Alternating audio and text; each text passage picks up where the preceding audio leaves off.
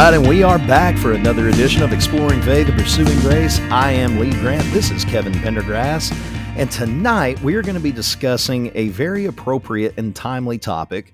With the holidays around the corner, this show is being recorded prior to Thanksgiving, but it will air on Thanksgiving. Christmas is around the corner, and this is a time of year that many, many people look forward to. It's one that I look forward to every year. Thanksgiving's my favorite holiday because there's no pretense. You just eat food, hang out with your family and your friends, and have fun, play games, all that. And then with Christmas, there's the presents, there's the lights, there's all the good stuff. But for a lot of people, the holidays aren't as enjoyable as they are for me or for you, Kevin. I know you've mentioned you appreciate the holidays and you like them too. The holidays can be hard for a lot of folks. At the very least, they can be bittersweet. And for others, it can be just absolute torment to think that there's another holiday around the corner because of grief. Grief is something that is a part of the human condition. It's something that we all deal with and that we will all face at some point in our lives. And dealing with loss, dealing with grief, dealing with the recovery from those things can be very difficult. And with that in mind, we have reached out to Joy Gartner, who is an advanced and certified loss and grief recovery specialist. She is the founder and director of Walking with Joy, which is not only a um, I, I guess I would call it a ministry that helps people with recovering from grief and recovering from emotional pain and from loss and traversing those waters into a place of a greater degree of peace. She's been at this for more than 50 years. She has worked with churches and recovery facilities, parachurch organizations in the United States and also abroad. And since 2002, Joy has focused her attention to walk beside singles and individuals that are coming out of substance abuse. She also helps people that grieve loss. She shares experience, strength, and hope in helping people find their own worth and how to build healthy relationships from the rubble that may exist within their own lives. So, Joy, thank you so much for joining us and taking time out of your schedule to talk to a couple of yahoos from Oklahoma. Thank you so much. Thanks for having me on here. That was a great introduction. I appreciate that so much. Well, we appreciate you, and we're really excited to have you on because this is something that while I personally have not dealt with grief around the holidays, grief and loss is something that that we all face. And I know Kevin has had a, a year this year. He's lost uh, grandparents this year. I lost my last remaining grandmother last year. And it, it can be difficult. It, it's really hard for a lot of people. And for a lot of people, especially those that suffer loss close to the holidays, or even if it's not close to the holidays, there are a lot of people that once mama dies or grandma dies or daddy dies or grandpa dies, they have a really hard time coping with the holidays that come around, or if they have lost their spouse through divorce, or perhaps they're estranged from their children, what, whatever loss that they face, and whatever the flavor of grief is that they are dealing with, it, the holidays can be exceptionally difficult. So, before we dive headlong into what we're going to discuss tonight in dealing with grief and loss and how people can do so in a way that that honors their grief and in a way that honors Christ, why don't you introduce yourself to our audience? Tell us a little bit about yourself, your background, and what you currently do. Well, I thank you for this opportunity to share my story, and I feel like it's God's story within me. Um, so I grew up in a very loving Christian family, loved going to church, um, gave my life to uh, Jesus when I was just 12 years old, or I was baptized when I was seven and became a Christian then. And then at 12 at church camp, I remember giving my life to um, God for full time Christian service and wanted to be a minister's wife. Um, that was back in the 60s. So, you know, as I look at that, it, that's as close as I could get to the ministry being a female in, in that era.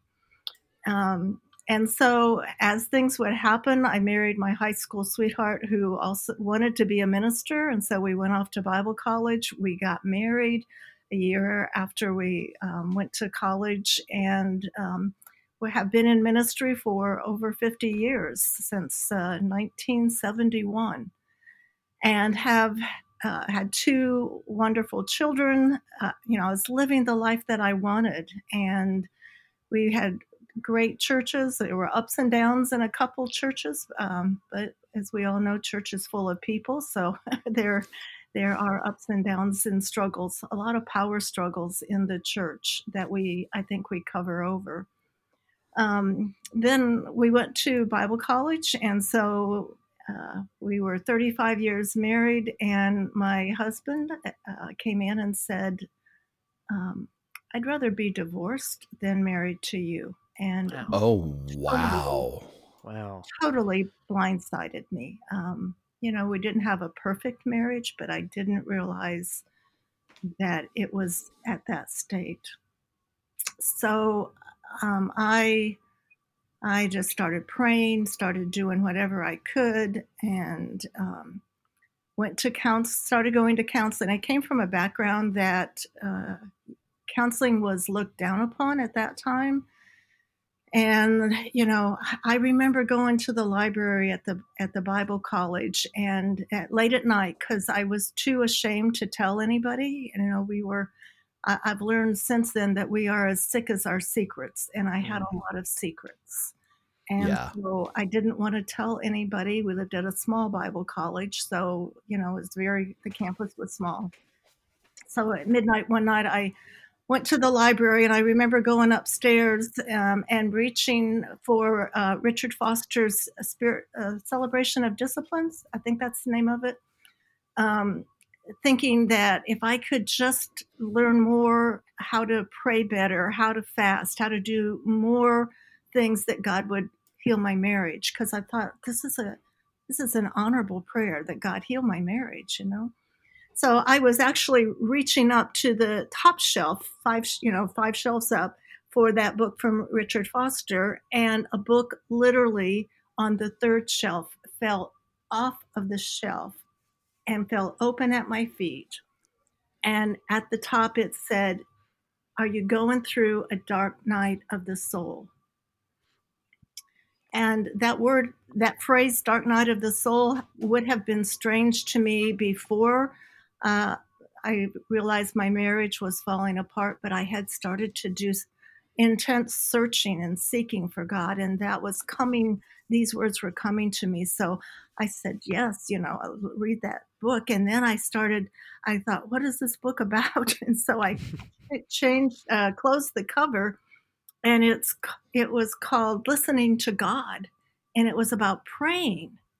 But I had always been the one talking um, and this this what started me on a journey. I, you know, I it's been 15 years since my divorce, um, and it's, it's taken me a long time to be able to say it's the divorce is the worst thing that's happened to me, and it's the best thing that's happened to me. Um, holding the tension between that.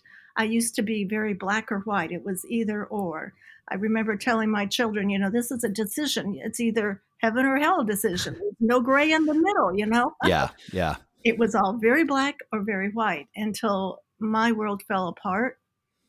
And um, when the divorce happened, um, I lost my job uh, at the Bible college. I lost oh, um, wow. my my home that I loved because it was tied into the package, and I loved the com- I lost the community that I loved, and I really lost me because I didn't know who I was without being a minister's wife or a Bible college professor's wife. Um, I really lost everything but um, my children, um, and they were grown, and I'm glad that they were out of the house. I don't know how parents do it when children are in the home because I was such a basket case. Um, I could hardly keep my my life together, and um, I ended up. My son's mother-in-law is at that point was a 13-year recovering addict who had the vision of opening up a halfway home for women in recovery. And so, three hours before I was supposed to move in with a friend into her bedroom, a bedroom in her house because um, I'd put my name on the, the list at the YMCA uh, to have a room there, but it was a waiting list. So I didn't have any place to go.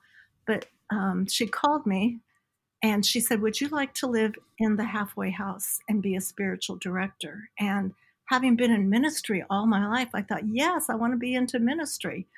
And uh, so I thought, This is the ministry that God's calling me to.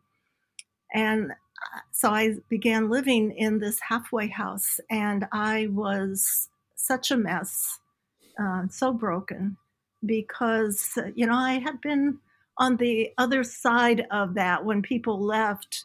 You know, you just kind of erase them and you don't talk about them. And um, I know that students even called the college and asked where I was, and and they were told, well, the Gartners have left, and you know, it doesn't feel so good when you're on the margins. And yeah. so, and yet it was the best place for me to be.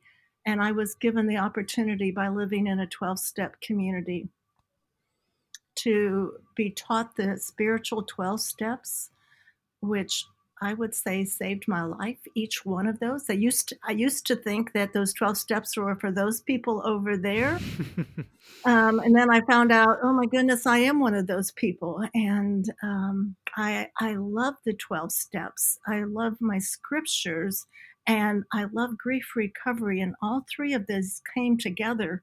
Um, in the process of those three years, when my husband was deciding to become my husband, um, when I was trying to be who he wanted me to be, um, I also lost my, my, mother to death, and oh, um, wow. and I was diagnosed with cancer, and so I was supposed to. Um, Are you sure your your name's not Job? it's Joy, right? Not Job. Okay, I just just wanted to make sure there. And I mentioned these losses because they are a lot, and and it's not unusual for many people to go through a tornado wall of losses. And it's so much you can't even get your breath. And, and in the midst of this, with going to counseling um, with that, you know, when you, I had no no dealings with counseling before, but when you go in, they always ask you, "Well, tell your, your story." And so, you know, my story was I was raised in a Christian home. I was abused when I was six by the minister of our home church, and I gave my life to God at seven, and I was became a full time servant at twelve, and married my high school sweetheart. And you know, and the counselor said, "Wait a minute, wait a minute. What did you do about the abuse?" Oh, well, that's a non-event. You just move on because mm. once I told my mom and dad, it was never talked about again. And so that came up. So in these three years, everything from my life just bubbled up. Wow. And um, and so I was learning, and I would say this too. Um, I realized very early on that cancer was a gift to me. I mean, I went through the surgery, I went through the chemo, the radiation, all of those visits, all the medicine, and all of that, all of the sickness that goes with it. Lost my hair, which was traumatic for me because I thought if my husband doesn't love me with hair, he's not surely going to love me without hair. And so, mm-hmm. you know, it was just, my mind was just all screwed up with that. But cancer gave me a voice for my sadness. And before that, when people would ask me, Well, Joy, you look like you've lost weight or you're not as per, uh, happy as you used to be, what's wrong? I would have that standard answer of, I'm fine. I'm mm-hmm. fine. Yeah. The same answer everybody gives whenever yeah. you ask them. We don't, when someone asks you that, you don't want to give them the real answer. Well, how's it going? Well, let me tell you how it's going. you know, when people ask, it's more of a formality. Right. Well, it, it seems like you were definitely well acquainted, acquainted with the concept of grief, with the concept of loss. My goodness, what a life! That's uh, that's mind blowing. Yeah, any any one of those events are extremely difficult to go through. My mother, she was diagnosed with cancer just a couple of years ago, mm-hmm. and um, that's she's doing well. She's she's going through treatment. She has leukemia, but she's doing really well with it. And um, it, was she had she actually was diagnosed in August of 2019, and then right after her first round of treatments, you know, during that time, uh, she couldn't go out. She she was uh, she had to be self quarantined, um, and then right literally the day she the doctor said okay you know now you can start going out more and we're not kind of her uh, intensive therapy was over but she was still going through chemo but just not as intensive and literally the week after um, the day she was able to to ring the bell uh, COVID came. And uh, she's like, "Oh no, I could, you know, like I could finally go out, and now I can't go out again." And and uh, and then um, her her mother, my grandmother, who uh, we we all love to death, just extremely close to, and she lived with my mom and dad, and she passed away unexpectedly this past year, oh, and so it was you know just seeing my mom go through those just those two events and and not even I won't even say back to back. I mean, you know, they they because there was some time obviously between her diagnosis and that happening, but um, I saw what that how difficult that that's been on her. But when you're talking about your divorce, you're talking about cancer, you're talking about losing your job, your your financial security, your community, yeah, your community, all you know, all these different things. Um, it's uh. I, honest to goodness, I, I don't. I I just want to um, just just tell you how encouraged I am already by hearing your story because I had I knew a little bit uh, because I of course researched you online and, uh, and, and knew you know Lachelle had told me a little bit about you and everything, but um, not knowing the depths of tragedies that you had to go through, um, especially at pretty short period of time together, and mm. um, so that that's what I think is so powerful about what you're doing. You're not someone who just says, "Well, I know of other people who've gone through some stuff, so maybe I can help." Yeah, it's not theoretical. Yeah, you have real experience with it in addition to the education you have about it. Exactly. And I feel like my experience through life and through these situations is much more validating and um, more effective than the the certification and and the education that I have with that. I'm sure you you probably are able to empathize with with people too. I am, and I also learned how to sit with people in pain um, instead of trying to fix them. The best thing that we can do is to listen. I mean, those three friends of Job's, when they were just listening, were doing good stuff. It's when they started talking. and that pattern has continued for centuries. if we just be quiet and listen, um, we can be of support and encouragement to people. But when we go to fixing, we get into trouble. Well, Joy, let me ask you this because most of us probably think we have a good understanding of grief and loss, and everyone has experienced some loss. It may not be the same loss, but everyone has experienced loss no matter how old they are um, or what stage of life they're in. But can you kind of unpack that for us in more detail? For example, when we talk about grief and loss, those can be loaded terms. So, what exactly are we talking about? Well, let's talk about what causes grief first, okay? And then we'll get into a couple of definitions. Um, one good thing that's come out of COVID is that we have begun to hear the word grief tied to things other than death. And Lee, when you were talking in the introduction, you mentioned some things, but most people think that there's only one thing that causes grief, and that is death. But there's actually 40 or more. I'd say more. Oh, wow.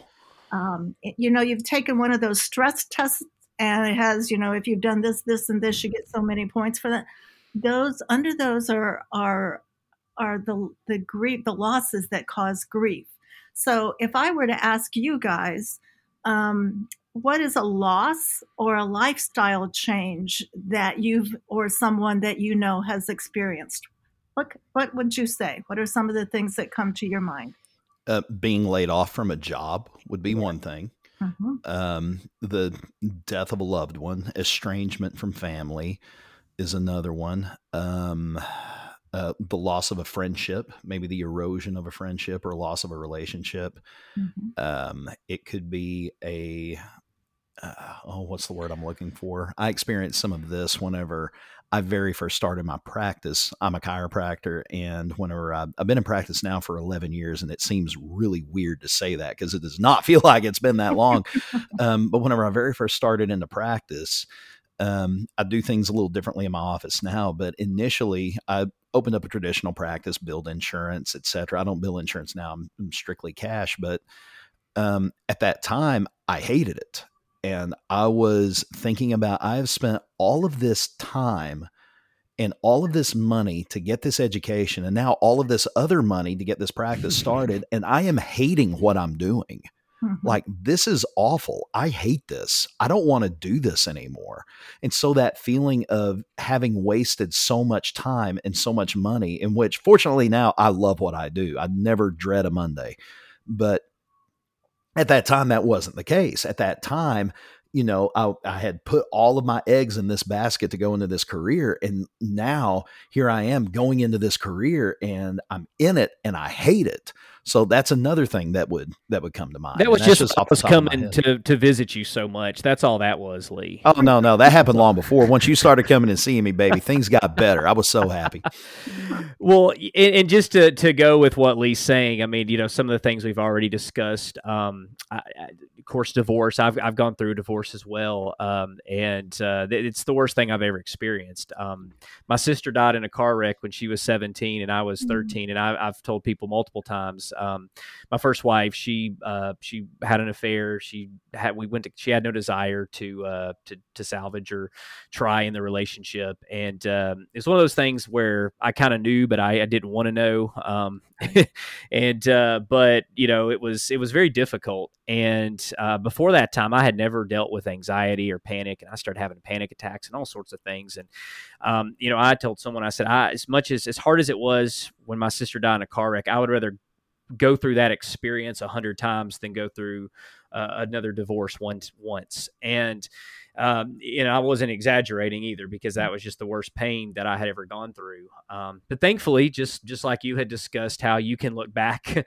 on things um, and see god working through that. And you know i have personally grown a lot since then and i look back and see uh, how much of that has kind of helped me get where I'm at today. And uh, some of those trials, it's be- it's made me better, and ultimately, it's it brought me to uh, to my to my current wife, who is absolutely amazing, and who has shown me uh, more love than I deserve and could ever imagine. But you know, I look at that as definitely a, a huge loss. And also, we had a friend of ours just on the podcast as this airs, uh, just this past the, the last episode actually, where we talked about withdrawing a fellowship or when someone is mm-hmm. excommunicated or disfellowshipped, and um, he told his story of what all he lost, and he lost his father, his mother, his sisters because they all withdrew fellowship when he started changing some doctrinal convictions and uh, they believed that he was a false teacher and wrong in doing that. And so uh, he worked with his father as well as in a secular business and he lost that. Uh, he, he pretty much lost everything too. And so even just losing family through sometimes church discipline and uh, whether it should have been enacted or not when it is uh, even if unjustly those are still losses that uh, i don't think a lot of people think about Exactly. And and you add, you know, like um, abortion, infertility, those losses t- with that, yeah. you know, too for the family. And even even if you have adopted children and the family is is wonderful, um, many people come to me because they they grieve that they couldn't have their own birth children. So there are hopes and expectations that we grieve. Um, I'm going to put one on here that you might not think about, but retirement is something that we can grieve. Okay. Oh. So I want you to consider the both and um, because I bet you all know somebody that's retired that's back working again, right? Yep. Yes. yep. So there is something in that that we don't like, that we run from. All right. And we, we will run from pain. We will run from hurt. So let's just think what can you lose in retirement? What are some of the things if you retire that you lose? Purpose. You can lose your purpose. You can lose friends. Friends. A lot of times your social connections are there. Yeah, routine. Routine, structure. You know, it's great to sleep in for a few weeks, but then after that, you wake up and no purpose, no structure, and you feel lost. Mm. And many people will lose their identity because we uh, describe ourselves, introduce ourselves by what we do, not who we are. Mm, yeah. um, and in a divorce, that's what happened. All of a sudden, I wasn't a minister's wife or a Bible college professor's wife, and I didn't know who I was. And so, things that are good can also have have losses in them that we need to grieve and just being aware of that helps me not to get blindsided by that. Uh, yeah i would have never thought of retirement as uh, being something that can cause grief and that's that's very interesting but that's so true because uh, i look at even my dad uh, my dad's a go-getter. He he's up every morning. He was in the military. He still does push-ups and sit-ups every morning and uh, you know he's he's talked about uh, which he's been taking care of my mom uh, the past couple of years but he talked about well you know once once you know now that she's doing better i may i may start looking for another job or looking for looking for something to do. And uh, even though he's he's retired he's almost 75 but um, I, I never really had thought of that before because that is something that you are losing even though it's viewed as a positive thing. People are looking for that time in their life where they can retire but then they end up losing a lot of things they didn't even realize they would lose. So very very interesting very good point. Yeah uh, that will be true with like um, moving as well Mm-hmm. Um, and graduations, when our, our seniors graduate from high school or from college, that same uh, principle is true. And even when we, you know, graduate or we go from element, our kids go from elementary school into middle school and then from middle school into high school. It's those changes. You know, they're not the top person; they're down on the bottom, so they've lost their identity and and so we need to be aware of it. It's important to to be able to name these things and claim the damage that they're doing to us before we can actually tame them. Um, well, it, oh, I'm sorry. Go ahead. I just gotta say, I learned that concept down at um, there's a monastery. There are a lot of monasteries here in the United States, and I would have never gone to one 15 uh, years ago. But my journey has opened up my world to realize that there are so many places that God shows up. Yeah. That I was told not to go to for fear I would become one of them. And it's uh, funny I, when I first, uh, because of being a minister's wife and a Bible college professor's wife in a certain de- non denominational church, every place I went, they asked where my husband was. And, you know, I was just not in a place to be able to share that. And so I started going to other churches, and the churches that really fed me and really loved on me were the places that I had been taught not to go to. And I'm sad about that. Mm-hmm. Um, and I remember sitting in a circle um, in a Catholic church, and I mentioned that. And the people in the circle started to snicker a little bit and they said, Well, our moms told us never go to those Protestant churches. one of them. So, yeah, it's when you start exposing yourself to different ideas and different people, you realize that uh, oftentimes that's where that's where our help comes comes from. It's it's not the big bad wolf that we were taught. No, and and it makes me sad because people in all in all denominations there are people who love God and instead of being afraid of one another mm-hmm. if we could like recovery says look for your common denominators look where you're the same instead of where you're different and if we could unite that way i think this world would be a different place so it would be incredible. And one of the things that comes to mind, at least to my mind, while we're having this conversation about perhaps those those triggers of grief that we wouldn't consider or that in in talking about kids there at the very end whenever you're mentioning kids whenever they're getting ready to graduate from high school our oldest daughter will be 12 in January I've got one more year and she's a teenager mm-hmm. and all of my kids and I don't know why for myself getting older doesn't bother me I started going bald when I was in my 20s I didn't care I just started shaving my head you know, I, I started getting a little gray in my beard. I don't care. It doesn't bother me at all. But my kids, whenever they each hit five years old, for whatever reason, that messed with me. Mm-hmm. And it bothered me. It, it really got to me. It's like, I don't have a small child anymore. Like our youngest, he'll be six in March. And I never could put my finger on what that was, but I guess it was grief. Mm-hmm. But just like you said, we don't think about grief in those terms we don't think about grief. We uh, commonly link grief to a major, major negative life event like divorce or death or something along those lines. And it's so easy to minimize those other facets or manifestations or causes of grief and not recognize it for what it is. And a lot of times we minimize it, we unintentionally downplay it, we dismiss it, or we ignore people's griefs or, or our own grief or other people's grief. And a lot of times, and we were talking about this before we hit record, there were times where we would hear sermons talking about depression because grief can often lead to anxiety, Kevin, like what you were talking about, or it can lead to depression. And there were times where I had heard sermons preached that basically said if you have issues with anxiety or depression, instead of addressing it in a healthy way, in a in a way that honors God, in a way that honors that grief for what it is, it was stated that well you just don't have enough faith. You're you're not being faithful enough. If you're dealing with depression you need to pray more. And i'm not going to discount the fact that if you're depressed praying more can be very very helpful but my grandpa was fond of saying if it's dry and there's a drought pray for rain all you like but dig a well while you do it exactly you know well, and i believe that god works through uh, not only our prayers and our bible reading and our fasting and those spiritual disciplines but God works through other people and mm. through other methods. And I mean, I believe that God's working through work through my chemo to to kill the cancer in my body. And so to be more open to that God is God uses everything. Yeah. Not to yeah. discount that.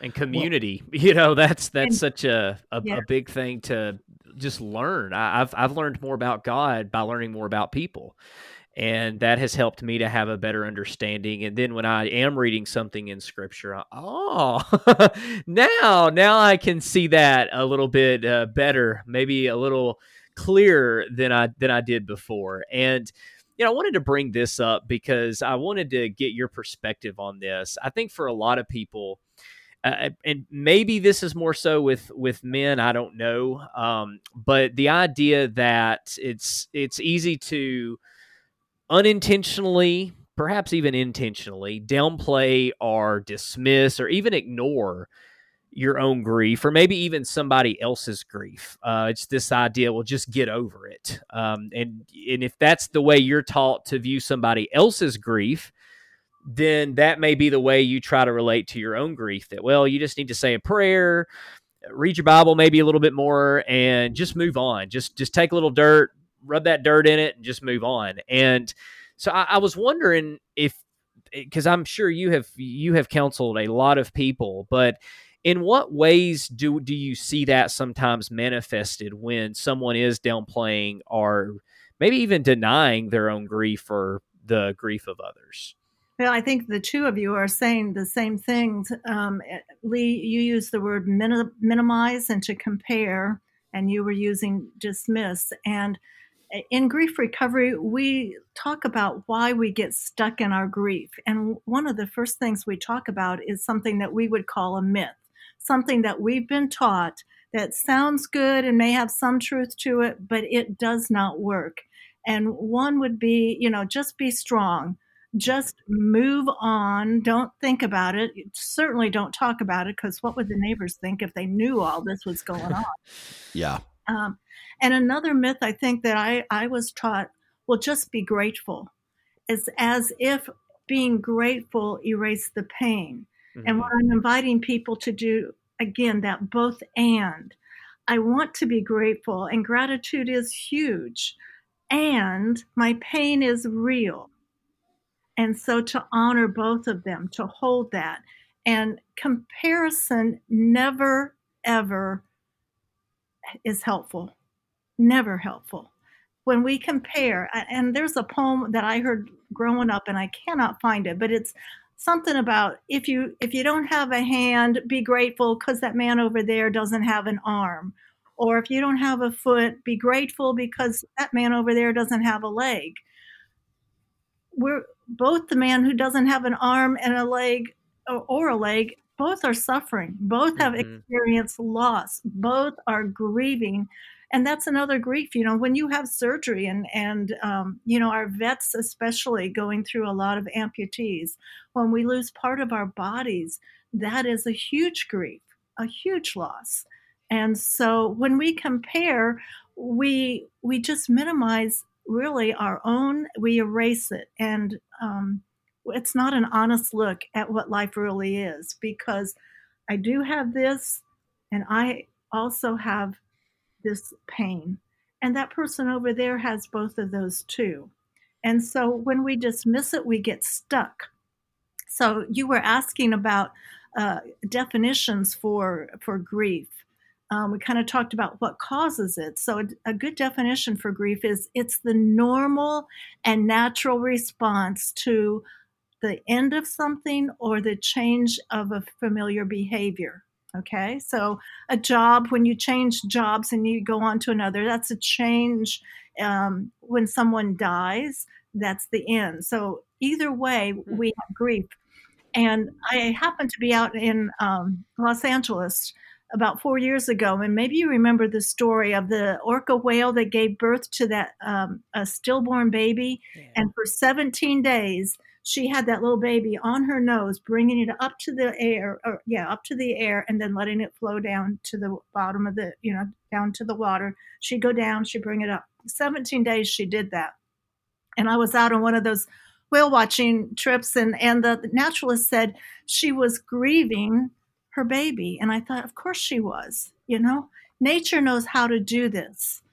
That's that example also taught me why 17 days? You know, people want, I want to know, you know, three days in a funeral and then it's over with, right? Or six weeks, or in the church, uh, well intentioned, well intentioned. But I call it the three C's. We give them a call, we send them, we take them a casserole, and then we send them a card and six weeks later is when we see them and they're sad. We're saying, aren't you over that yet? Yeah. Yeah. Yeah. When, when, goes on, but mine stopped.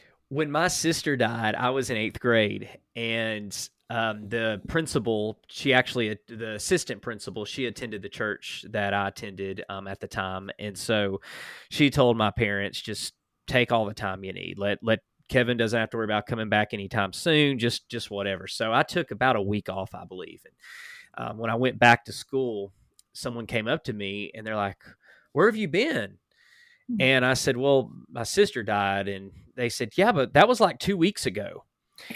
and that really made me mad but I, I, you know i got to thinking like but he doesn't understand because to him especially in eighth grade that two weeks is like forever, right? I mean, that was like, well, why, why, are, why are you still doing something that, or you know, why are you still basing your life on something that happened two weeks ago, man? That's so long ago.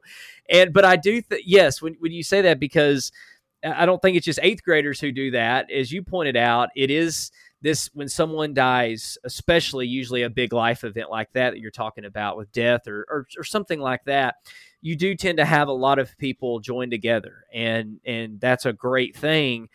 But then as you pointed out a few months goes by even sometimes a few weeks and their life is still the same. They've moved on but you're still where you you're still where you were that two weeks ago or two months ago or three months ago. Your life has changed. It's not the same, just like everybody else's. And um, just to keep that in mind and to remember that is so important. And I love your your simplification of the definition of grief because that's easy to remember.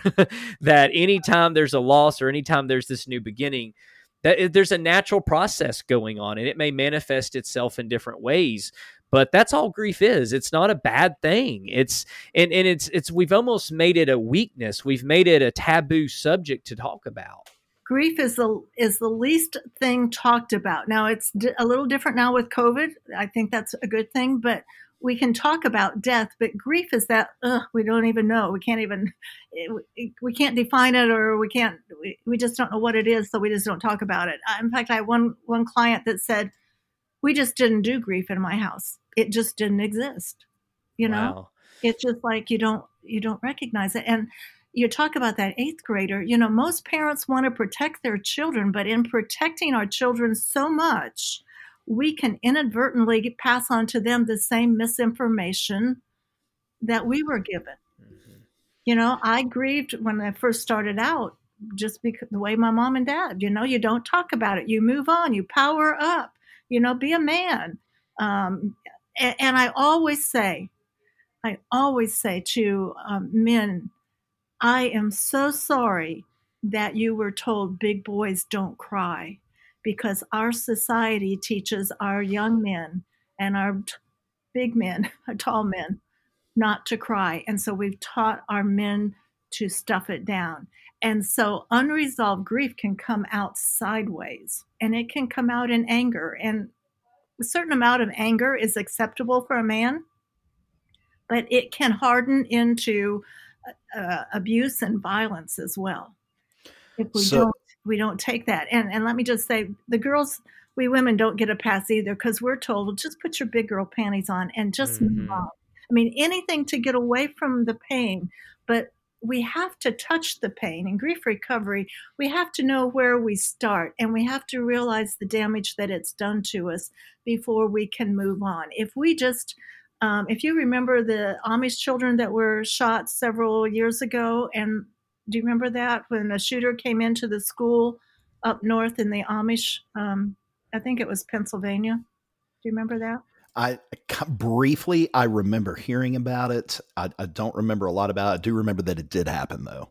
Okay, so that night, the elders of the the church and uh, the Amish do spend a lot of time on forgiveness. But that night, they came out and said, "We forgive the shooter," and all of the parents were standing right behind them. Uh, for me, that's cheap forgiveness, just like cheap grace, because until you process when something happens. Uh, traumatically like that or any kind of the any of the losses that we talked about it's we go into shock yeah just yeah. like you were in a car accident your your physical shock we go into emotional shock and so um, one of the moms later came out and said i just i don't forgive because she hadn't been able to process mm-hmm. that yeah, there's that expectation that oh well, this is just the answer you need to give, or this is this is what you need to say if someone asks you, and this is how. And and, and in doing that, yeah, there's this that just that denial of that. Right. Lee, I think you had a question too, didn't you? Oh, he's on mute right now, though. I had my microphone muted and had no idea, but I guess it worked out just fine. Now, just a moment ago, though, you had made the statement, Joy, that that men are taught, you know, boys don't cry, and you take those feelings, you stuff them down, then later it can come out as anger. And whenever grief is something that is not allowed to be dealt with, it's not something that is allowed to move towards a healthy resolution. It's not something that's embraced. That coming out as anger whenever it's not allowed to process can lead to a loop. And I'm by no means an expert on it. We talked a little bit about it when I had clinical psychology because there are some pain syndromes that can manifest themselves whenever someone has dealt with emotional trauma. And that's something that we needed to be aware of. But that's something that comes to mind whenever I think about the effects of holding on to grief and not being allowed to process that grief you had mentioned the anger that some men can deal with and experience. There may be a measure of distrust depending on what the source of that grief is. And for some people, it can manifest itself as a pain syndrome or something else. What are some other negative effects that people might experience whenever they don't deal or they haven't dealt with their grief or their loss? What are what are some other ways that that can manifest itself? So, let me give you um, some descriptions of what grief looks like. Okay, it can be anger, it can be altered eating habit, it can be overeating, comfort eating, or it can be eating not eating at all. Um, isolation is huge. What grief comes out. Um, addiction, fear, anxiety, depression, not being able to sleep. A lot of people wake up at that two or three o'clock in the morning just wide awake. Okay, it can be physical pain as a chiropractor, I bet you see uh, stress is a, another way it comes out. Yes. We hold our shoulders up. You know, I, whenever I, I do a lot of self care in, in grief recovery, and we notice where our shoulders are and to be able to relax them because you you know, our whole bodies are just like this, and our guts are, messed up. You know, all of that. Um, and then what happens if, and you might experience all of those, uh, and as long as you're going through them, you know, grief is a roller coaster. So it can be one day you're fine and one day you're down in the dumps. Um, I, I always invite people to look at their grief uh, journey as a bungee jump. Now, have either one of you ever done a bungee jump? No, absolutely not. I've always wanted to go skydiving, but I haven't ever gone bungee jumping, but that's also on the bucket list. I don't even, you know, yeah, no, no. Kevin, we're going bungee jumping, baby. No, we're doing no. it. Oh, yeah. So at least you know what it is. And grief is like that. When you first hear about that loss, it's like that first jump off, and you go down as far as you'll go, and you stay down as long as you stay. Then you come back up, but then you do, you go back down. And it feels like it's as far, but it's never going to be as far as that first time. And if we can chart that, that helps me to see I'm making some progress when I'm going up and down like that. Um, but if we don't process through these, then those things that I just mentioned can turn into what I would call a disguised grief.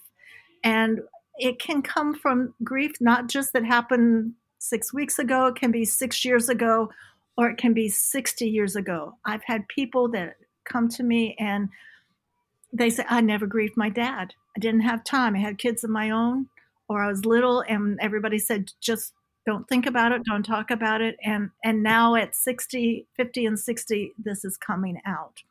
And so that those disguised griefs can be people who are bitter and miserable. Hmm.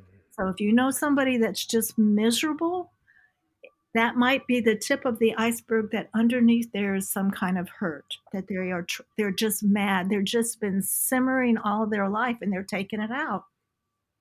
They blame people disguised griefs are cynical people sarcastic people have a lot of regrets a lot of resentments. They hold grudges. Uh, th- that one surprised people but you know Hmm. The grudge is i'm here so i don't have to feel. But often not always but often someplace they were hurt and they didn't get to process that. And it can even develop into self-hate uh, and a lot of guilt. And when we live in that guilt and that shame i mean it does damage to us and it does damage to those around us. Well, it's so interesting that you say it can manifest itself as a grudge. And that's not something that you would really think about just off the top of your head. It's not something that you would expect to be a manifestation of grief. But if you think about it, it really kind of makes sense because if someone has wronged me or has caused me harm to the point where I am grieving what has taken place, because usually if you hold a grudge against somebody, it's because there was a certain level of trust that was broken or something happened that caused harm to you at the hands of someone else. And instead of, excuse me, instead of maybe taking responsibility for the part that I may have had in that, or processing and going through the hard work of dealing with that grief, it's so much easier for me to scapegoat somebody and hold a grudge against them instead of doing what I may need to do to process that in a healthy way. That's really interesting. And that's not something that I would have considered could be a manifestation of grief. That's a real surprise. and, it's it's a control issue but it gives me some makes me feel like i have power and it's interesting you talked about taking responsibility. That's one of the actions. Grief recovery is a process. It's not a one and done. When you take the grief recovery workshop um, you are learning a process. And that process works on every single one of those losses that we talked about. Every single one. It can i work my grief recovery on everything. And, and you might be surprised you know um, you you work it on one thing and you think you're done but 10 years later something happens so this year um, 2021 i woke up january 1st and thought oh wow this could be a difficult year had i been stayed married i would have celebrated a 50th wedding anniversary this year Oh, and you know, I, I processed the divorce many years ago, and I'm okay with that. That doesn't cause pain in my life. Uh, and let me say this: there is sadness in my life. Um, when we lose something, the sadness shows how much we loved and how much we treasure. And, and so we can use that as another way of loving and of being in relationship. But the pain does not have to be there. We can get rid of the pain. So I thought, oh, what am I going to do? So I worked my grief recovery process of not being able to have family together, not being able to have a celebration. And so, you know, even under one, like a divorce, you have all of these other things that are tangled around it that are losses. But we think if we work through the divorce, we're good to go. But things keep coming back. And just like a death, and this is why the holidays are hard. Okay, it's been a while since somebody died, maybe several years, but the holidays I'm dreading. And it's because with the holidays, I have memories of times past that were good that I loved and now I don't have them or I don't have the person in my life. And so it's a grief. It's a it's a whole nother thing that I need to process through. Well, and that's that's something that you talking about your divorce. Um, people can be cold without realizing it. I think and they they don't mean any harm, but it, it is harmful and hurtful. Um, with being a minister, when I went through my divorce, especially in the churches of Christ in a very conservative environment, we believed, of course, that adultery was the only exception to be able to divorce and remarry. And so, uh, when everything happened, the uh, elders were there, and of course, our our situation was pretty well known. Um, what had what had been going on and so by the time everything kind of came out, every, a lot of people already knew, like by that time, kind of. And, and one of the the elders, they're like, "Well, we're going to get up here and announce, you know, just so everybody's clear that there was, you know, there was adultery, and this is a scriptural divorce." And and people would just ask me, like, "Oh, well, what, it was scriptural. She committed adultery. Oh, okay, okay, well, good, good, okay, everything's okay then." and you know, it was like like all right you're you're good you're good it's scriptural. And, like, and no no it's not. And what's you know, wrong with you? and, and and and there was there was nothing yeah it's like well just just because you know there there i believe i had justified you know this was a justified reason, reason doesn't mean that um, this is not difficult, that this is not hard, that there was not hurt and betrayal and all these other things um, that that went on, and uh, you know, kind of just constantly questioning yourself, and especially when you have kind of allowed yourself to be deceived, you start to wonder, well, who else is deceived? like, what else am I missing here? And and your whole world's turned around. But people can just get right to that. Oh well, well, you know, the way I'm looking at it is it's all good. You should just move on. Well, you know what, Joy, sure, it's your 50th, but y'all, y'all have been divorced 15 years. I don't even know why you're thinking about that. You know, and, and people can say these things and believe these things. And they, I really do think that they probably don't mean any harm by it, but it can be extremely harmful and hurtful. And with you talking about the anniversary, I wanted to ask you this question because I think grief and loss are difficult at any time. I mean, no, I don't know if anybody's going to argue against that. But why does it seem that that things can be worse during uh, anniversaries, or specifically since we're in this episode talking about Thanksgiving holidays and, and just all the holidays coming up with Christmas and and and just everything that that brings? Why do why is it? Um, more difficult or why can it be worse during the holidays? I know for my for my mom and dad um, you know my sister has has been dead now for over 22 years. And yet that's still something that it's very difficult especially for my dad around the holidays. And so it's not just a a one and done because we were actually told that someone a minister once again well intended but someone who didn't have the proper training told my family, well, the first year is going to be hard around the holidays. But once you get that first year out of the way, everything's going to be better. And I remember the second year rolled, rolled around and my dad was having just as much difficulty and, and the third year and the fourth year. And even today, uh, it's, it still can be a very difficult time. And so why is that? Uh, what, what is the, are there specific reasons why that's the case?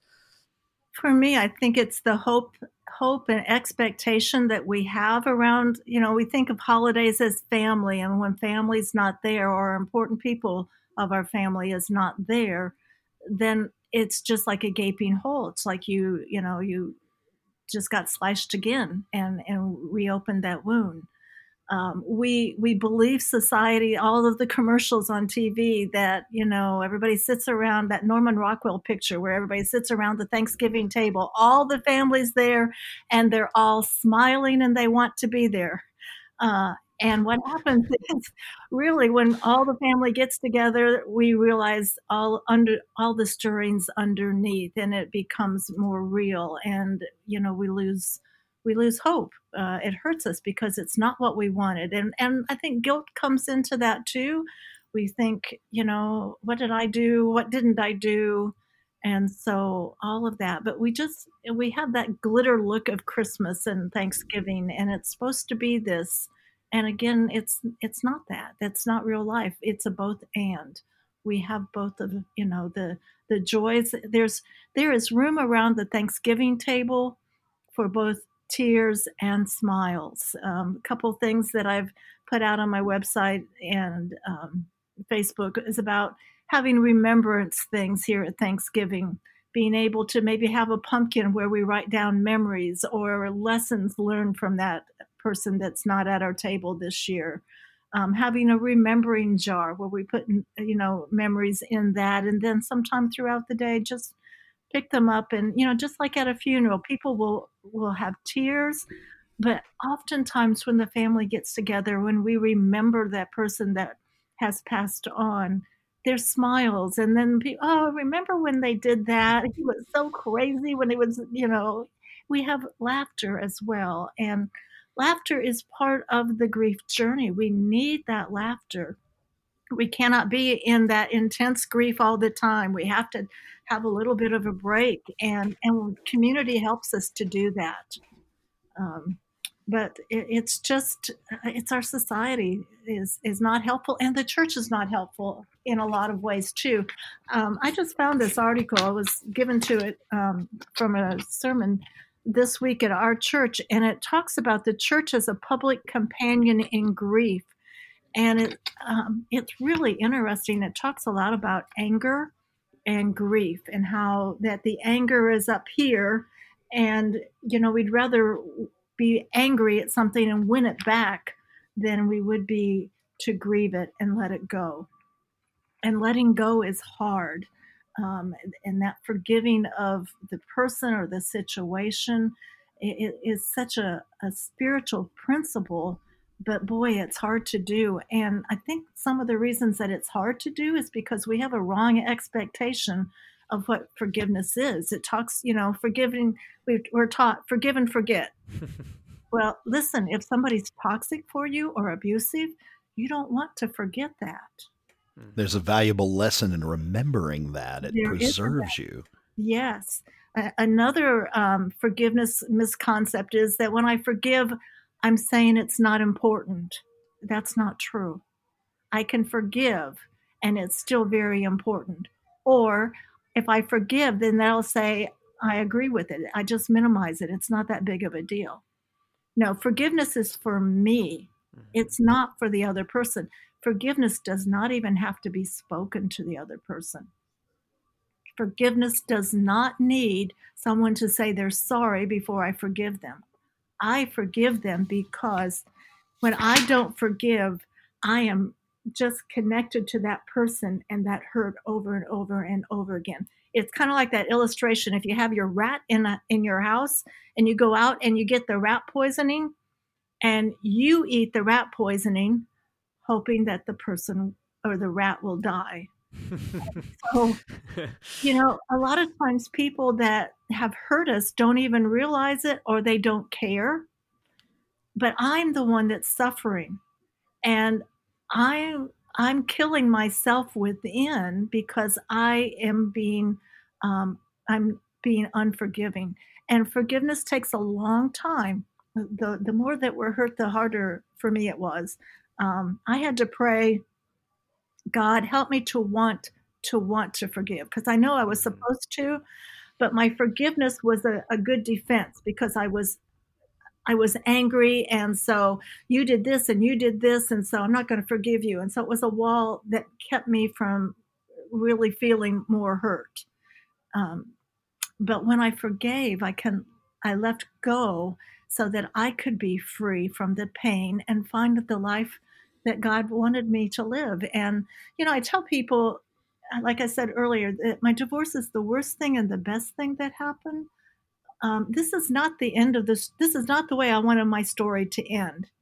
I yeah. mean, I love my life and I love what I what I do and how God is using me, but this is not the way I wanted it to end. I'd rather be on your show saying, "Yeah, marriages can be hard, and but if you work at them really hard, they'll all come back together and it's Cinderella and they lived happily ever after." Well, and I think that's that uh, almost we, we try to romanticize the idea that well if you just pray hard enough and a lot of times movies will present it this way uh, well if you just pray hard enough and you know god can heal anything. And i'm not i'm not trying to downplay what god can and can't do but god has also given us choice. And and and oftentimes uh, there are things that are not going to be able to be restored uh, at least on this earth as humans because we are fallen broken individuals. And there just just be as you pointed out just because you pray just because you you work a little bit harder and you know i can relate so much because um, during counseling i remember um, after our first session um, with uh, with with my first marriage the after my ex-wife walked and we were still married at this point but she left and the counselor said well kevin i want to talk to you by yourself for a few minutes. And uh, at that point, we had already been separated because she said she wanted just some time for herself. Um, so the elders told me that I needed to move out, get an apartment to to pretty much do whatever she wants at this point in time. And so the uh, counselor he said um, he said she she doesn't care about your this relationship, and this is this is not gonna this is this is gonna be over soon. It already is over. And I said, no, you know, I'm just gonna if I can just work a little bit harder, if I can pray, if I can do this, you know. And I and I, and I really got offended at him because I was like, well, you're you're saying God can't heal this marriage, and and uh, you know, I, I just remember our conversation about that and how passionate I was because he was just trying to be very honest with me. He said, look, after this one counseling session, I just am going to tell you, I just want to be completely honest with where things are at, so you can have this expectation. And I actually took a, I had a notebook and anytime that I would do something that I thought made her happy or made her, made her upset, I would like mark it. So I would either avoid it or I would try to do more of it. And I realized there was really no pattern. I was just trying to figure this out. And and uh, I told him about that the next time I went back, and he said, "You're literally going to kill yourself." Um, he said, "You're you know you're you're not going to actually kill yourself." He said, "But you're going to drive yourself insane and crazy because you think that this this is something that you can just change." A couple of things and everything's going to be okay. He said, that's not the situation. He said, and the reason you want to do that is because you want the control and you feel like, well, if it's on you, you can make, you can make the everything okay. And it seems like that's the way it is in so many different relationships. Um, not just talking about marriage, marital relationships, but sometimes even work relationships, sometimes even friendships. Brandon, as I already mentioned him, the one who came on our show last week, and you know he was thinking, well, if I can do this or if I can do that, but it didn't change anything. Yeah. And I think that those expectations going, you know, just having those expectations and those understandings of what we can and can't control because you know, I, I want to fix things. I'm a fixer. You know, what what can I what am I doing? What can I do better? You know, and and when you realize that sometimes it's it's not just it's it's not up to you. Um, and there are even things with loss looking back that death and these other types of things you do wonder well, what could we have done better? Um, you know, my sister, she, she, when when she died in her car in the car wreck, her tire blew. And my mm. dad still talks about, well, if he had checked the tires that much, I mean, you know, it's still kind of this, well, it was really my fault. You know, if I just had, I, I really could have had the control to change things. And, and, you know, that, that will, that'll kill you inside.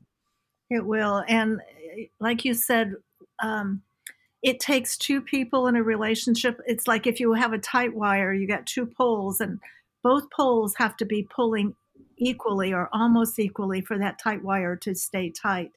If one falls down and the other pulls just as hard as they can, it will never be tight. And I had to go through that same kind of conversation, Kevin, and it's it's devastating and it's scary and and, and you wonder where God is and why doesn't he want a minister and his wife to get back together. It's all those why questions that uh, it can just run you into the ground. And uh, I know, and and yet, you know, we we're taught the right scriptures. Uh, we're we're given the words that you know Jesus said, "I will be with you." God says, "I will be with you." But somewhere in my translation, and somewhere I think in the way that I was taught, it was well god's going to rescue you and and that that word rescue is in there but we i, I thought it was going to rescue for, from you know the really bad things like mm-hmm. divorce cancer You know, I wasn't perfect, but I I was a checked all the box kind of girl, and it still fell apart. You know what I'm saying? And so, where is God? And it's just it's a trust journey, uh, and it's. Um, looking at the big picture, uh, like I said, this is not the story ending that I wanted. And yet I feel like this is where I am called to be. And so in that I can find joy and I and I have lots of I'm probably better loved now than I've ever been. Mm-hmm. Um, but boy, when in a divorce, and it seems like we're talking a lot about divorce right now, um, but it and it happens so it 51% of marriages end in divorce, and 72%, 74% of second marriages end in divorce. Wow. Um, and, and, that's another thing with grief recovery. We, we've got to grieve uh, instead of replacing the loss. Yeah. Um, but to to realize that God has a bigger picture and that you know to to find joy. You can live after loss. You can live after loss. Well, one of the things that you had said earlier, and you've alluded to it and you've mentioned it in passing a few times, is how you have gone through the process and you have gone through the recovery method and how you you know, even whenever grief rears its ugly head and you're reminded of that loss and you experience that sadness, you're able to go through that process how does one go about beginning that journey to recover from it? What is the grief recovery method? And one of the things I noticed on your website is that this is a proven evidence based program, this grief recovery method that you are certified in and that you specialize in. It's something that is peer reviewed, it's something that is evidence based, it's something that is incredibly effective, that works really, really well. Would you mind spending a few minutes discussing that and why it's so effective, how it works so well, what it is, and what one can begin to do to start that recovery journey and that process? I would be glad to do that. and um, the first thing is the goal of grief recovery is not closure. Now, let me say that again. The goal of grief recovery is not closure. And just think about that a minute. Go back to that whale. Of course, she was grieving her baby.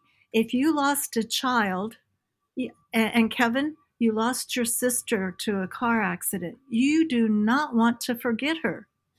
Yeah. But our society teaches us put it in a nice little box and put it back there, and you just don't think about it anymore. It's impossible to find closure because grief is in our hearts it's in it's an emotional it's not intellectual. And so grief recovery is about completion completion to the pain that's tied to it which goes back uh, to what grief looks like. It's the resentments that i have about that relationship. It's the regrets i have like you were mentioning your dad why didn't i check those tires if i would have just done the, all those what ifs? You know it that's grief is undelivered communication, and sometimes we don't even know what we need to say, but that's what's causing us the pain. So, completion, um, grief recovery has like 10 different actions. I've got the book here. There's a book to read, there are actions in it. Um, I almost always hesitate to say there's a book because people will go out and say, Oh, I'll just get the book and I'll read it grief needs a witness to my my my speaking. It needs a listener. We can't just do this on our own. We need someone to listen. It's that um, Parker Palmer talks about. It's the acknowledgement that is what heals us. That you heard what I said, that you realized to me that this was important and it hurt me, and you're not trying to change my mind or fix me. When I can share that, then the the pain of that can dissipate. Um, it, I may need to say it many times, but the more I can speak, like I didn't tell anybody for 46 years that I was sexually abused. I was too ashamed. I learned that from my mom and dad because they didn't talk about it. And so that sick as your secret was within me. Now, when we can speak this out, then the power of that pain will dissipate. So, grief recovery gives us these action steps to be able to process what we want to say. What what completion, what do I need to complete? What do I wish were different? What do I wish were better? And what do I wish were more? And so many times we don't even know that within ourselves. So it helps us to take responsibility for my part of it, which really gives me hope. It really is a place of control. When I take responsibility instead of blaming somebody else, I really have the freedom to do the work. If I'm waiting for somebody else to say, yeah, now, yeah, you can do the work, or I made a mistake and that frees me up. You know, we, use this language of, well, the devil made me do it, or my mom did, you know, because my mom did it, it was her fault. You know, we blame everybody else, but we have to take some of the blame. Not, we don't take blame for the the loss. We take blame for or responsibility. Let me change that word. Um, we take responsibility for the way I am stuck. So I was stuck in being the victim. Okay, he did that. He did that. He did that. So I played that victim card, and and I was victimized. I had to change the word because when I called myself a victim, it was like, you know, I felt like I was the doormat. Hmm. Yeah. But when I changed that to be victimized, I did the both and. I honored that something was done to me that was wrong, and I can be go above that. I can do different. It, it's the same concept of mothers against drunk drivers. You know, our anger can be a fuel to do good or it can be fuel to damage. So when we talk about completion, um, let me give you an example. I think that will tell um, explain it more. I had a mother come come in and she had lost her six week old baby son. Oh wow! She came in. She just looked a mess. I mean, her face was drawn. Her color was bad. She was just sloppily dressed, and she just slumped in her chair. And again, that's why you can't find closure. And she didn't, but that's what she was looking and find out. I mean, she looked like the funeral was yesterday, but she had been for four years trying to find closure. And she says, I can't do it. And so she took the grief recovery, and it was hard for her. Um, grief recovery is hard, and it's kind of like a Tootsie Roll pop. It's hard on the outside, but as you get into the middle, it gets soft and chewy, and there's good things there. But it's hard, and I want to be honest with people. So uh, she started, to, you know, she was there every week, though sometimes she would come to the door and then I'd see her turn around and go back and get in the car. But she always came back in. She never missed a session. And about halfway through, I started noticing that her coloring of her skin got better, you know, brighter, and she started to comb her hair, and and and then finally on that last week, after she'd done all this work of finding where her pain was, what she was upset about, where she was had regrets, where she had resentments, where she could forgive, where she could where she wanted to say just one more thing to her son, to her baby boy that had died. She stood up and she put her hands on her hips like Wonder Woman and she said, I am done with that pain. Okay. She used the word in there. Because she was mad, you know, get mad at the at, at, at the pain that comes. Um, and so she went through this completion process. She said, What I wish were different. I wish my son had never been diagnosed with this rare disease. It, it was just something with numbers and letters. So, what she wanted different is no diagnosis at all. What I wish were better, I wish that there were some kind of clinical trials so that we could, I could be holding my son and we could be going to these trials and I'd have hope that there would be something that would cure him. And then, well, I wish were more. These are the things that where the holidays come in. This is, she said, I wish that I could have seen him grow up and put on a little backpack and have a little lunch pail and go to kindergarten for the first time. I wish I could have seen him. She lived in my neighborhood, and there's a pool where I take my grandkids, and they have a high dive. And I've got videos of all of my grandkids jumping off that high dive. And she said, I wish I could have taught him how to jump off that high dive at Inskip Pool. I wish I could have seen him go to uh, high school and be in the band or on the academic team or, or the football team. You know, to get married that's why it's all those things that come afterwards that we're robbed of. All of those individually are losses too. But when we can share that with someone else, when we can take responsibility where I'm stuck, to be honest about uh, looking at the person or the situation, you know, we do a lot of things of, of, of digging down deep. And so I would, I can even tell you, you know, when I first got divorced, I had a hundred things that were, I hated divorce. And, and you can, um, I use grief recovery on um, things like divorce or the loss of a cancer, you know, any of those things on a job. So I had all these negative things about uh, my divorce.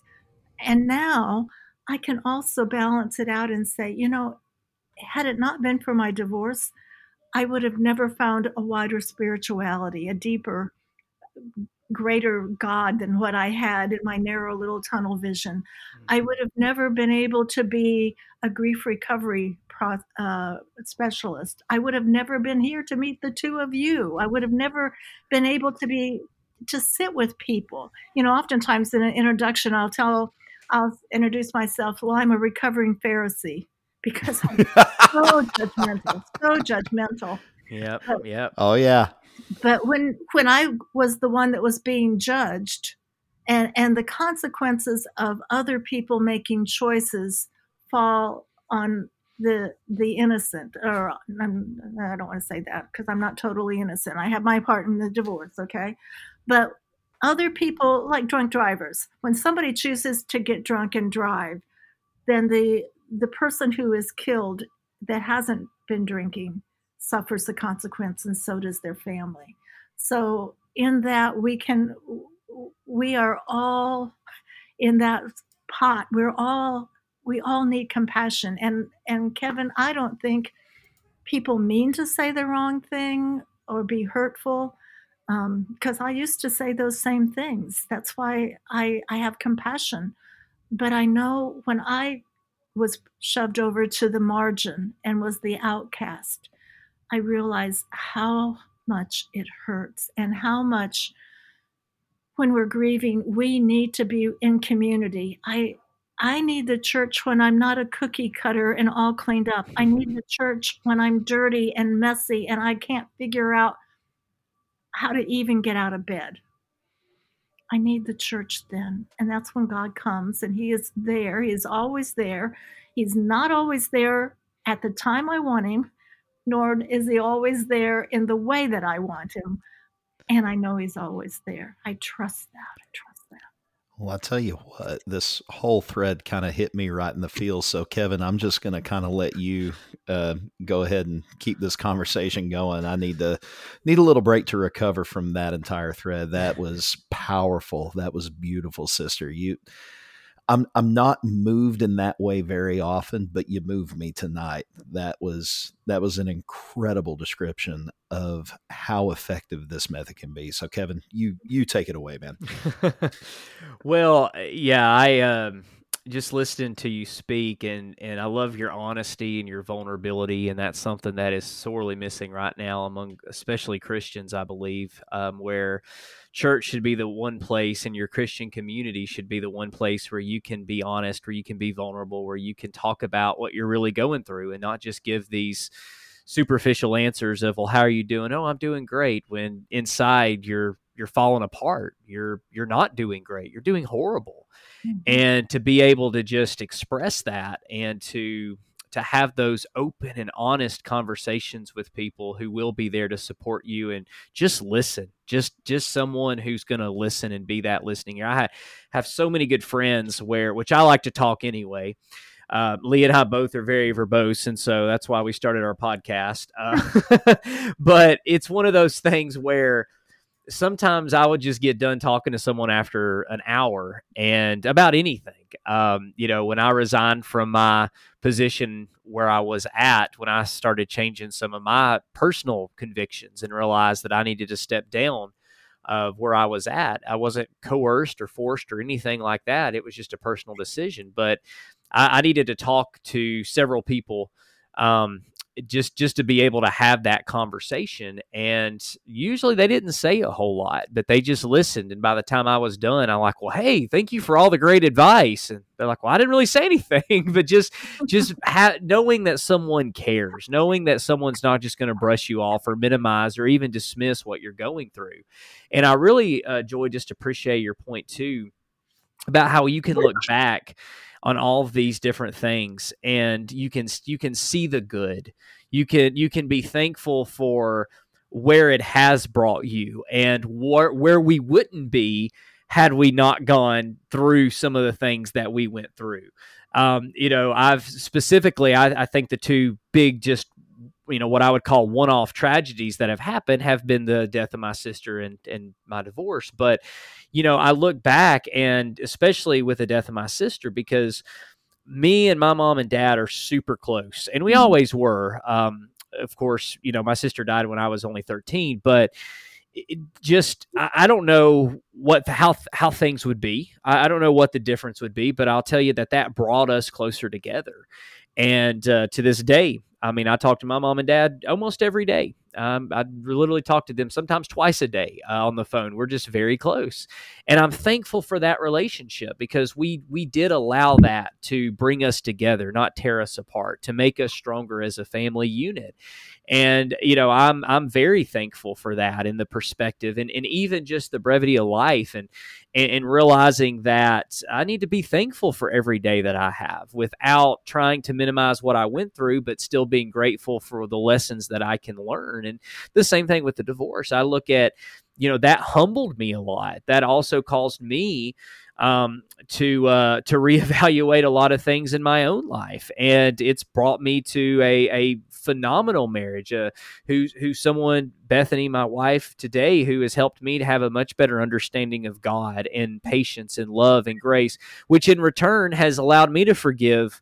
Uh, those in my past and be more merciful and graceful and and then look at my own sins and realize okay well i'm not perfect either and and yet i can be forgiving and graceful toward myself because that's who God is. And so all of those things just kind of allowed me to you know whether it was the death or the divorce or even when I when I resigned from the Gospel of Christ program just having more empathy and sympathy and understanding and patience with others and myself and being thankful for that and looking and realizing had I not gone through those things I wouldn't be where I'm at today. I mean, there's a lot of times I I wish things would have been different and and you know things could have happened in different ways, a lot of different things. And you think if I had a time machine, what I would go back and do differently, but yet you wouldn't you wouldn't be where you're at today. And I think being able to focus on accepting the reality, not denying the you know, of course not denying what's happened, but accepting that, but then also being able to still find the good in it is is a very powerful thing. But you know, we're, we're kind of nearing the end of our discussion. And I just wanted to ask you, what word of hope would you speak to someone right now who's listening and they may be dealing with grief and loss and they feel that there's no way out? You know, maybe they have just lost a loved one and this is going to be their first Thanksgiving uh, without their mother, their father, or their child, or their brother, or sister, cousin, or friend. Or maybe they're going through a divorce. Maybe they just lost their job. Maybe they just lost their child. Maybe um, maybe they had a miscarriage. I mean, there, there's so many different things that that people are going through right now. And if they're listening to this podcast and they need hope, they need they just need to hear something positive right now. What would you say to them? I would say that hope is real that Hope has two daughters, uh, according to St. Augustine. Two beautiful daughters. One is anger and one is courage. The anger at the way things were and the courage to make it different and better.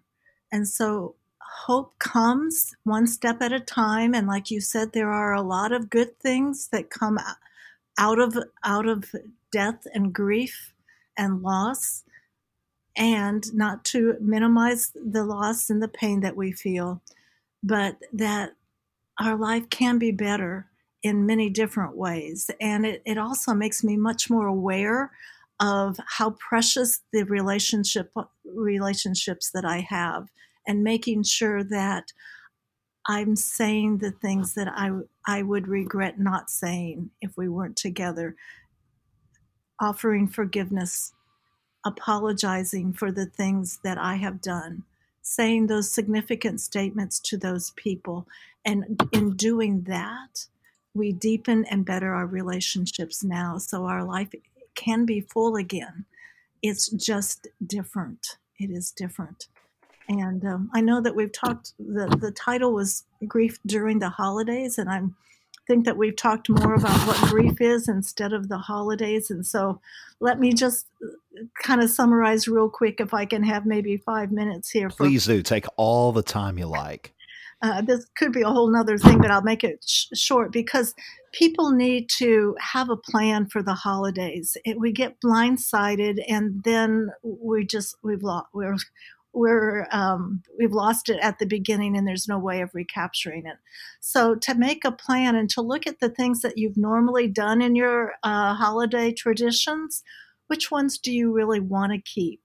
And realize that it's okay to say no to some of the ones that you don't um, you need to say no. We need to have some boundaries here so that we can say no to the things that drain us so that we can have the energy to participate in the things that are really precious and important to us. So, saying no is a good part of your holiday plan.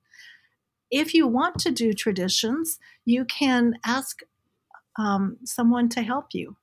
And it's okay not to do the traditions that you've done in the past or to do them differently um, some of the ways that we need to do for the holidays is be sure that we we know who the safe people are. Now, Kevin, you talked a little bit about um, being listened to when that person said nothing to you. Um, the worst thing that you can say um, to someone who is grieving is nothing, because when we avoid them, we make them feel like an outcast. So, if you can find safe people that you can say whatever you need to say and they don't judge you. They don't try to fix you, but they just say, I'm here for you.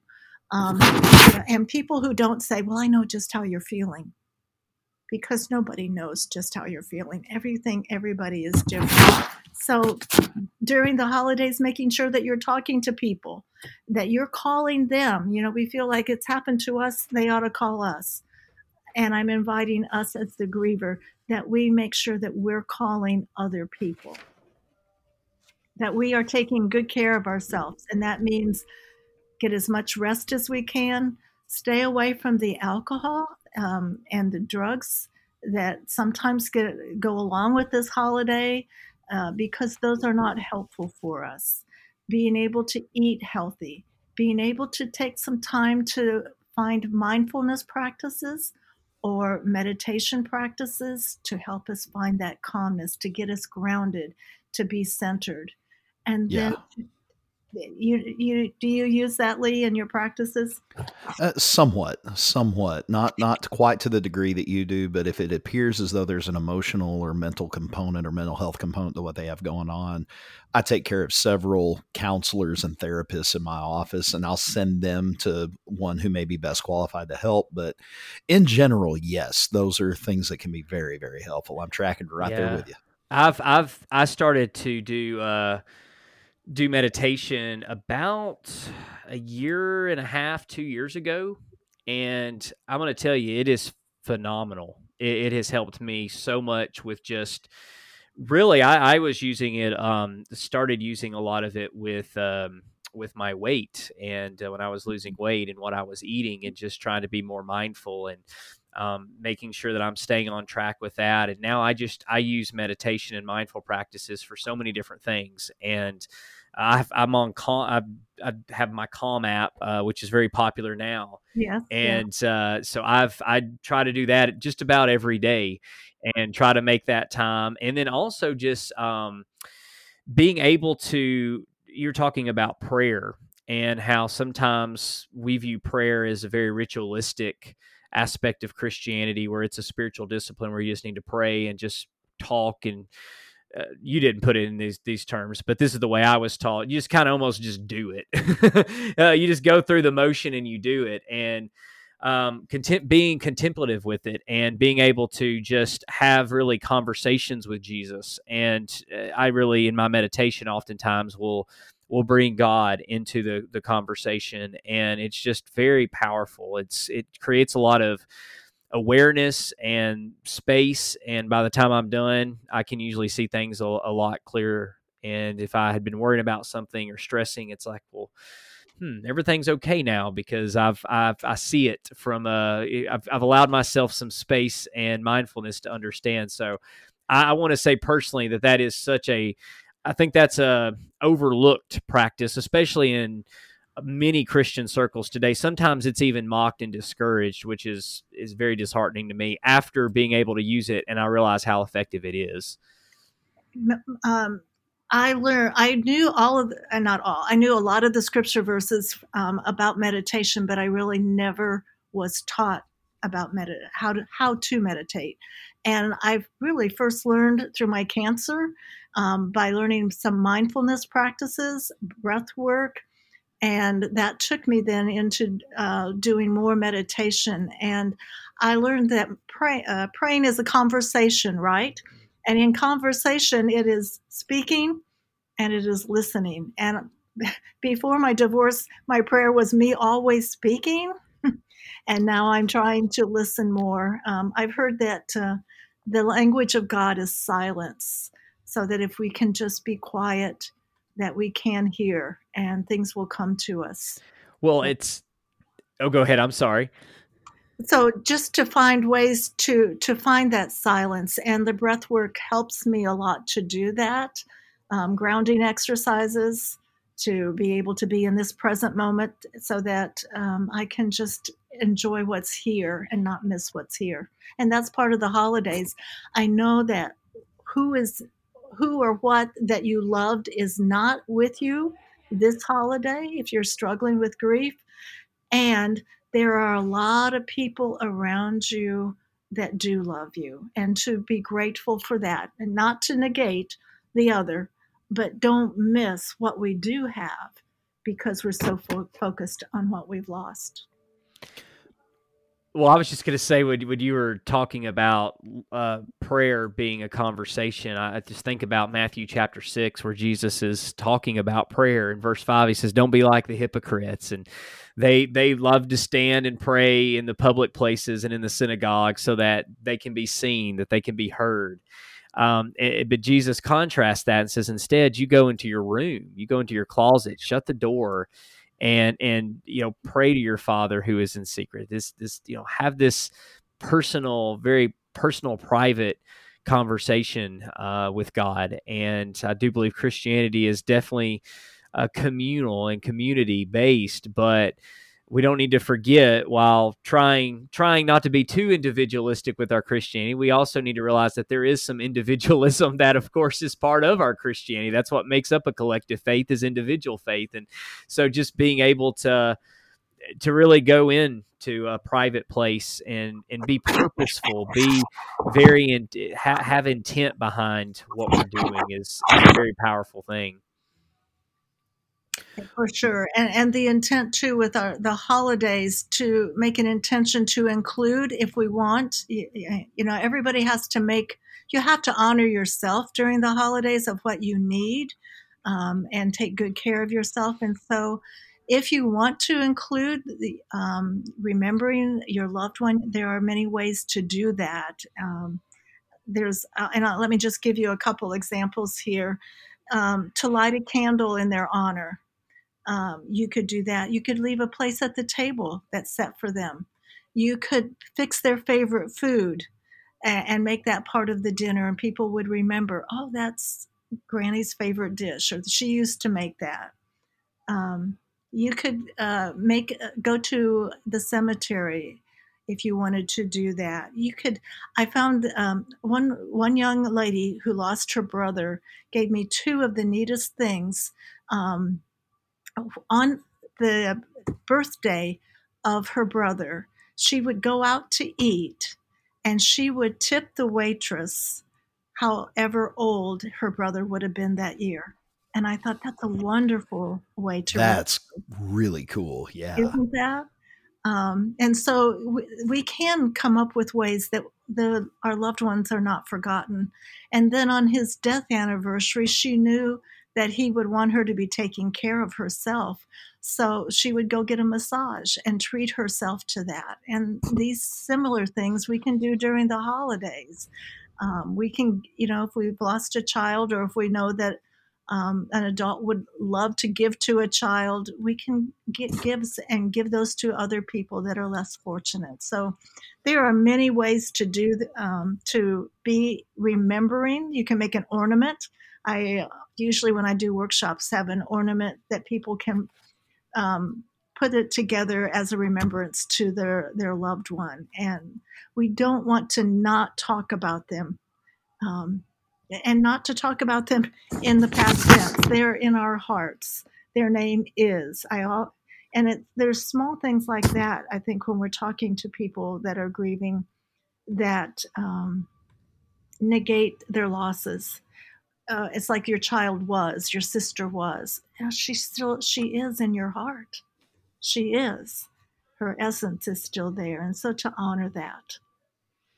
I think that's fantastic. I think this has been a wonderful conversation. And I was telling Kevin, we, in our little drive where we have our show notes and our outline that we had for this program, we've chatted a little bit back and forth. And I told Kevin, man, I think this may end up being one of our best episodes, especially in terms of the help that it can provide for people, because I know this is something that everyone struggles with at some point in their lives. And just your willingness to come on this program and to have this conversation with us is an immense honor. We appreciate you tremendously, and we are so thankful that you have been willing to share your time with us, to come on and to have this conversation. And as we wrap up this conversation, we always give our guests an opportunity to promote, excuse me, whatever it is that they would like to promote whether it's your website, books that you've written, podcasts you've been on, interviews you've had, whatever the case may be. This is your moment to share that with everybody. Where can people find more about your work? Where can people find you on the internet? What would you like to promote at this point as we bring our conversation tonight to a close? Thank you for that opportunity, and it has been so good to be with the two of you. And thank you for your interest and your good questions, and and your uh, your vulnerability in sharing your own stories. I appreciate that very much and would like to invite people um, in uh, the Knoxville area. I'm going to be doing an in person uh, Unstuck using the grief recovery method on January the 11th. And it's they're eight weeks, two hours each week. So it's very intense. It's 16 hours. It's large group teaching as well as small group uh, sharing. And so that format allows people to be to learn in all sorts of different ways. I will also be starting an online Unstuck group on February the 24th, and I'm always open to what, do one-on-one um, grief recovery work with anybody. And grief recovery also has a book uh, and a program that I teach, which is called Helping Children with Loss. Now, grief recovery is for people who are 18 and older so this is for parents, teachers, Sunday school workers, anybody that has children, grannies and grandpas that have children in their life.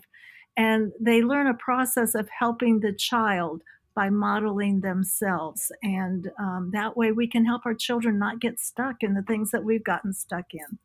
So, all of this, um, plus, I'm doing several walking through the holidays with joy online, and all of this is on my walkingwithjoy.com website, or you can find it on Facebook.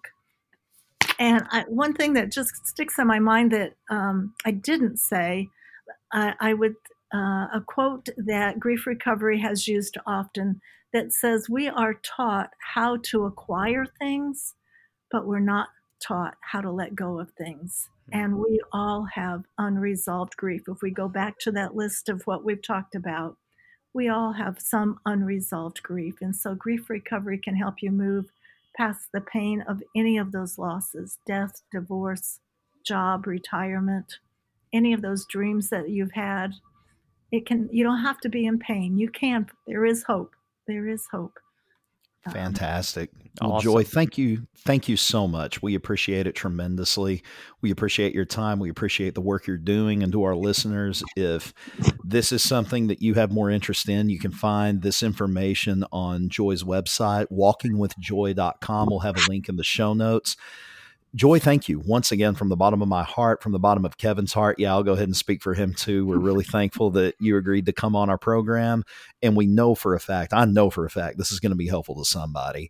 To our listeners, we thank all of you. We love all of you. We appreciate all of you. This podcast is growing and growing and growing, and we have big plans for 2022 to grow it even further.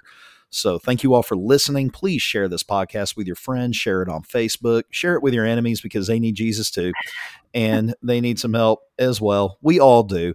Uh, give us that five star review on iTunes. And if you have any questions, any comments, anything at all, drop us a line. Our email address is in the show notes. It's always there. We would love to hear from you. And we look forward to speaking with you all once again. Have a good night.